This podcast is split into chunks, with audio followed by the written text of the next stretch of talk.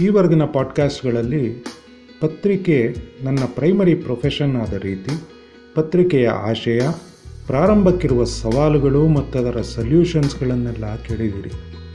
ಹೊಸ ವರ್ಷಕ್ಕೆ ಹೊಸ ಹುರುಪಿನಿಂದ ಹೊರಬರುವ ರಾಜತಂತ್ರ ವಾರಪತ್ರಿಕೆಯ ಹೊಣೆಗಾರಿಕೆಯನ್ನು ಹೊತ್ತಿರೋ ನಾನು ಸಜ್ಜಾಗಿರುವ ರೀತಿಯನ್ನು ತಿಳಿಸೋಕೆ ಮುಂದಾಗ್ತಾ ಇದ್ದೀನಿ. ಕೇಳಲು ಮುಂದಾಗಿರುವ ನಿಮಗೆ ಹೃದಯಪೂರ್ವಕ ಸ್ವಾಗತ.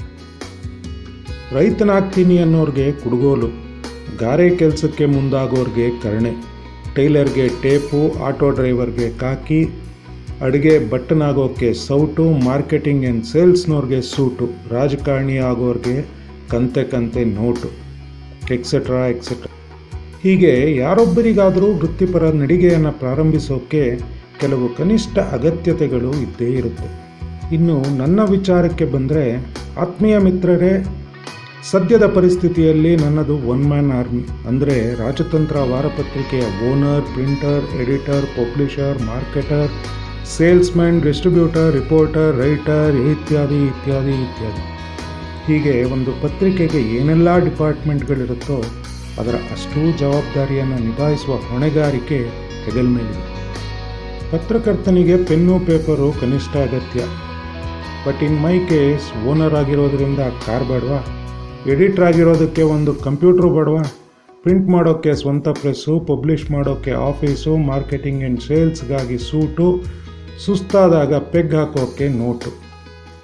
ಹೀಗೆ ನನ್ನ ಕನಿಷ್ಠ ಅಗತ್ಯಗಳ ಪಟ್ಟಿ ಪುಕ್ತಾಗಿಲ್ಲ ಕಣ್ರಿ.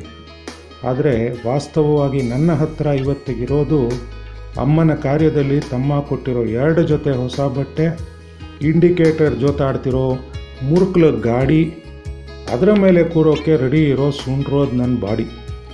ರಿಫ್ರೆಶ್ ಆಗೋಕ್ಕೆ ನಾಲ್ಕು ಬಿಡಿ ಇದಿಷ್ಟು ಬಿಟ್ಟರೆ ನನ್ನ ಹತ್ರ ಇರೋದು ಒಂದೇ ಒಂದು, ಅದು ನೀವು ಕೊಟ್ಟಿರೋ ಭರವಸೆ.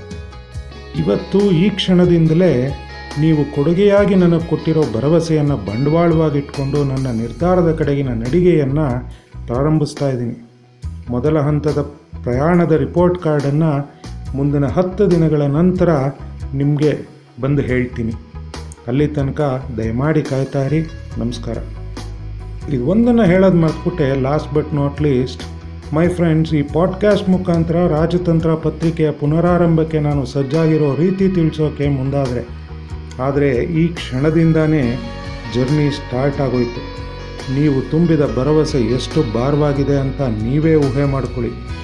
ಎನಿವೆ ಲೇಟ್ ಆಗ್ತಿದೆ, ಕೆಲಸ ತುಂಬ ಇದೆ. ಆತ್ಮೀಯ ಫ್ರೆಂಡ್ಸ್ರೆ ಬಾಯ್ ಥ್ಯಾಂಕ್ಸ್